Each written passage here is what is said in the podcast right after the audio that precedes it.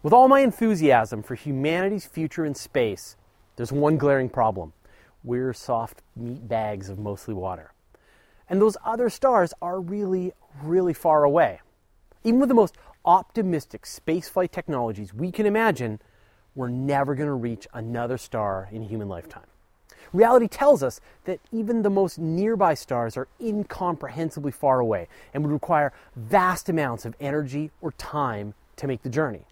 Reality says that we need a ship that can somehow last for hundreds or thousands of years while generation after generation of astronauts are born, live their lives, and die in transit to another star. Science fiction, on the other hand, woos us with its beguiling methods of advanced propulsion. Crank up the warp drive and watch the stars just streak past, making a journey to Alpha Centauri as quick as a pleasure cruise. You know what's even easier? A wormhole, a magical gateway that connects two points in space and time with one another. Just align the chevrons to dial in your destination, wait for the stargate to stabilize, and then you just walk. Walk to your destination half a galaxy away. Yeah, that would be really nice. Someone should really get around to inventing these wormholes, ushering in a bold new future of intergalactic speed walking. What are wormholes exactly, and how soon until I get to use one? A wormhole, also known as an Einstein Rosen bridge, is a theoretical method of folding space and time so that you could connect two places in space together. You could then travel instantaneously from one place to another. We'll use that classic demonstration from the movie Interstellar where you draw a line from two points on a piece of paper and then fold the paper over and jab your pencil through to shorten the journey. Works great on paper, but is this actual physics? As Einstein taught us, gravity isn't a force that pulls matter like magnetism. It's actually a warping of space time.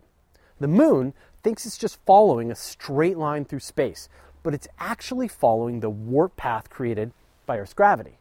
And so, according to Einstein and physicist Nathan Rosen, you could tangle up space time so tightly that two points share the same physical location. If you could then keep the whole thing stable, you could carefully separate the two regions of space time so they're still the same location, but separated by whatever distance you like. Climb down the gravitational well of one side of the wormhole and then instantaneously appear at the other location, millions or billions of light years away. While wormholes are theoretically possible to create, they're practically impossible from what we currently understand. The first big problem is that wormholes aren't traversable according to general relativity. So keep this in mind. The physics that predicts these things prohibits them from being used as a method of transportation. That's a pretty serious strike against them. Second, even if wormholes can be created, they'd be completely unstable, collapsing instantly after their formation. If you try to walk into one end, you might as well be walking into a black hole. Third, even if they are traversable and can be kept stable, the moment any material tries to pass through, even photons of light, that would make them collapse. There's a glimmer of hope, though, because physicists still haven't figured out how to unify gravity and quantum mechanics. This means that the universe itself might know things about wormholes that we don't understand yet. It's possible that they were created naturally as part of the Big Bang, when the space time of the entire universe was tangled up in a singularity.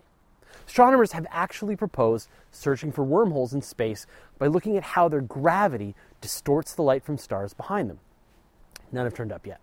One possibility is that wormholes appear naturally, like the virtual particles that we know exist, except these would be incomprehensibly small. On the Planck scale, you're going to need a smaller spacecraft.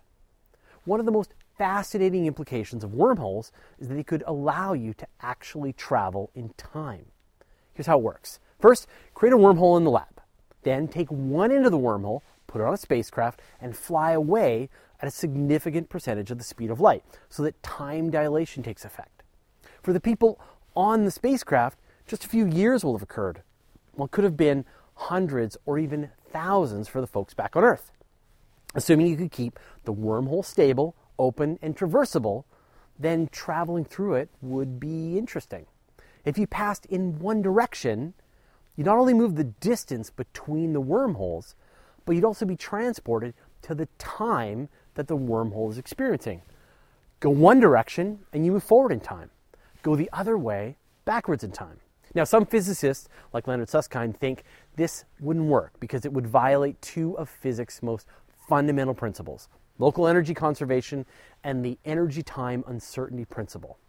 So, unfortunately, it really seems like wormholes will need to remain in the realm of science fiction for the foreseeable future and maybe forever.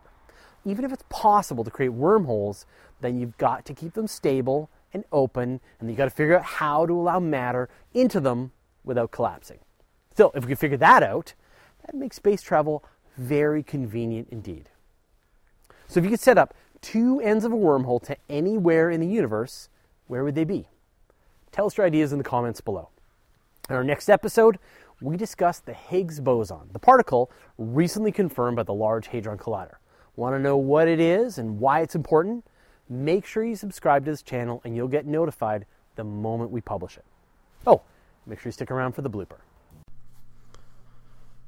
You're listening to the audio edition of Universe Today.